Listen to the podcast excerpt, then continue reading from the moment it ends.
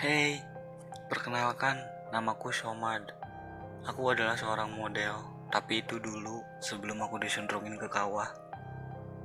Sekarang aku miskin, muka lecek si bungkus Indomie karena begadang wae. Aku sekarang seorang pelayang, pengangguran loba kahayang. Karena stres, aku langsung memutuskan untuk dugem. Aku pun menelpon temanku sahabat karibku bernama Edi. Edi adalah seorang pemain Smackdown. Karena elehan wae, kini dia nagihan kredit. Tanpa menunggu lama, aku langsung ajakan si Edi. Di, ayo kita dugem. Kasih waktu aku buat mikir, karena besok nagihan. Balas Edi. Lima detik berlalu, Edi langsung nyamper ke rumah aku. Dan dia bilang, putusanku sudah bulat, tekadku sudah kuat. Aku nggak akan nagihan. Ayo kita dugem. Tapi, tapi kenapa? Itu apa? Itu sih ada di celana goblok Si anjing ternyata karena terlalu bersemangat Edi pohon di celana Edi pun langsung lompat ke rumahnya daerah Namun di tengah jalan diikutin anak-anak kecil sambil disurakan Selang beberapa tahun, aku dan Edi pun menyewa mobil. Daerah tuh nih mah apa kata baru Edi pun menelpon Anies Baswedan untuk menyewa mobil dinasnya. Halo pak? Iya halo. Ini Edi. Edi siapa? Edi Brokesnar, mantan pemain Smackdown. Oh si Edi anu butut ya. Kenapa di? Ini pak, Edi mau nyewa mobil dinas buat berangkat dugem sama barudak. Aduh, telat eh tadi pisan mobilnya dipinjam sama Donald Trump buat ngusep. Ya, telat cepat. Aku dan Edi pun akhirnya diskusi. Gimana nih caranya berangkat dugem? Edi pun mengeluarkan ide briliannya. Gimana cara berangkat dugem yaitu naik sajadah. Tanpa perdebatan, aku pun setuju.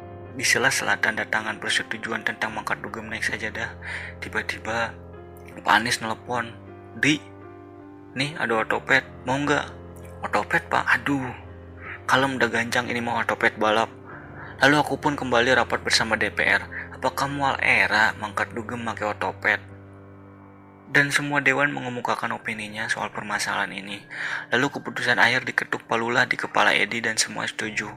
Di saat semua hendak salaman sebagai simbol persetujuan, tiba-tiba Edi loncat ke tempat hakim dan nampiling hakim karena tengena sirahnya di Palu. Suasana sidang ricuh saling hantam antara Edi dan hakim. Aku yang lagi nyantai lala bokeh pun terkaget atas kejadian itu. Aku pun langsung agak blok dulu si tompul. Edi pun semakin ganas. Semua meja dihakan olehnya. Aku pun tak mau kalah. Aku pun ngaduruk ban di jero. Suasana sudah tidak kondusif lagi. Kita hilap saat itu. Maafkan kita bunda.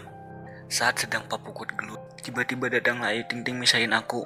Aku ditarik oleh Ayu Ting Ting dan dialungkan hingga nyungsep di Nagawir. Goblok si Ayu.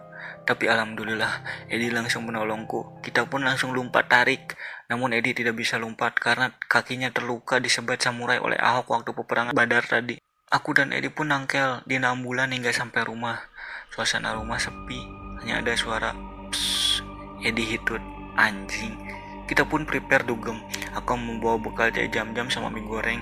Sementara itu, Edi membawa bekal lem Aibon sekali sekitar 520 kaleng. Dah anjing penyerak dan wae dasar orang gunung. Di saat semua siap, tiba-tiba Edi hayang modal. Aku pun menunggu di depan rumah sambil ngorong topet. 10 tahun berlalu, namun Edi tak kunjung tiba. Nasi anjing teh modal atau naik haji, menilila goblok. Kerap penasaran, aku pun ke dalam rumah aku masuk ke WC dan Edi dan Edi ternyata nggak ada di WC namun namun terdengar sama di, di ruangan kamar sebelah. Suasana begitu mencekam. Bulu kuduk berdiri sampai bulu kanyun. Aku pun mencoba memberanikan diri untuk membuka pintu itu. Di selalu lubang-lubang pintu aku melihat ternyata Ternyata, ternyata Edi mondol di kamar. Dasar belegung.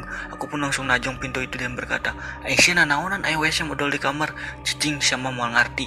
Tembas Edi. Lalu Edi pun menjelaskan dengan detail kata per kata, kalimat per kalimat kenapa dia modal di kamar. Aku pun memperhatikan dengan sesama. Sampailah di air klimaks bahwa kenapa dia modal di kamar itu untuk kebutuhan shit man, ternyata selama ini tanpa umat tahu, Edi yang pendiam ternyata nyembah Panto. Edi pun menjelaskan yang dia dapat dari menyembah Panto itu, yaitu kekayaan dan kejayaan di dunia. Namun, ada syarat untuk mendapatkan itu semua. Kamu harus memberi kepada Lucifer, iblis, atau Panto berupa darah segar dan ayam hidup. Namun, Karena ayam sakilo mahal, Edi pun menggantinya dengan marmot.